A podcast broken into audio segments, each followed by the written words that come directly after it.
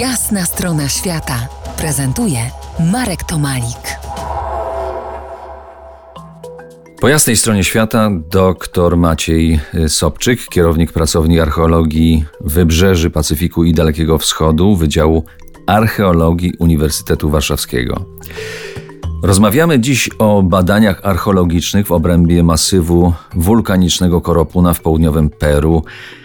Przyjrzyjmy się historii tych e, badań. Wspomniałeś e, słynnego Johanna Reinharda, który podchodził pod tę górę, ale to chyba nie tam znalazł słynną Juanitę złożoną przed wiekami w ofierze, a dziś przechowywaną za szkłem w muzeum w Arekipie, którą też miałem okazję zobaczyć.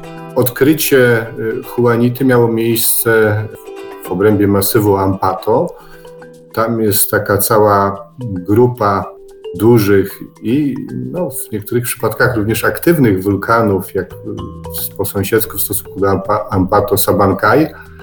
Y, Sabancaja y, jest cały czas wulkanem bardzo aktywnym i w wyniku erupcji, które tam miały miejsce, doszło do wytopienia znacznej części pokrywy lodowca, która pokrywała Ampato i też w wyniku wstrząsów rozsypała się komora, w której ta huanita była e, złożona, taka, e, zbudow- taka platforma z wkopaną w nią e, komorą grobową i ona wyleciała i leżała po prostu na zboczu. Dziś jest y, w szklanym pudełku pod stałą temperaturą i musi wznosić wzrok takich jak ja i ty. Opowiedz nam o niej jeszcze.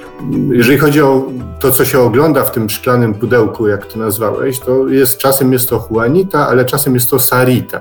Y, właśnie z uwagi na to, że trzeba ją przechowywać y, w określonych warunkach, w bardzo niskiej temperaturze, żeby nie uległa rozmrożeniu, co kilka miesięcy zamienia się po prostu w tej przestrzeni ekspozycyjnej e, mumie, bo nie jest to jedyne znalezisko e, z czasów e, badań Johanna Reinharda.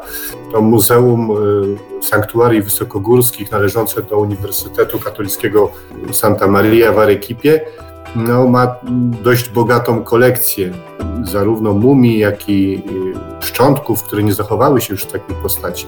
Juanita jest pod pewnymi względami wyjątkowa. Otóż jest ona w pełni zamrożona, to znaczy w środku, w tym ciele są zamrożone również wszystkie płyny ustrojowe.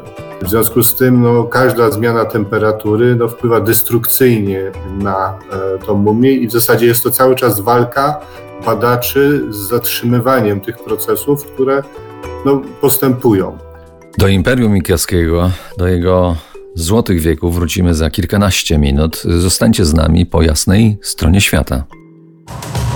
To jest jasna strona świata w RMS Classic.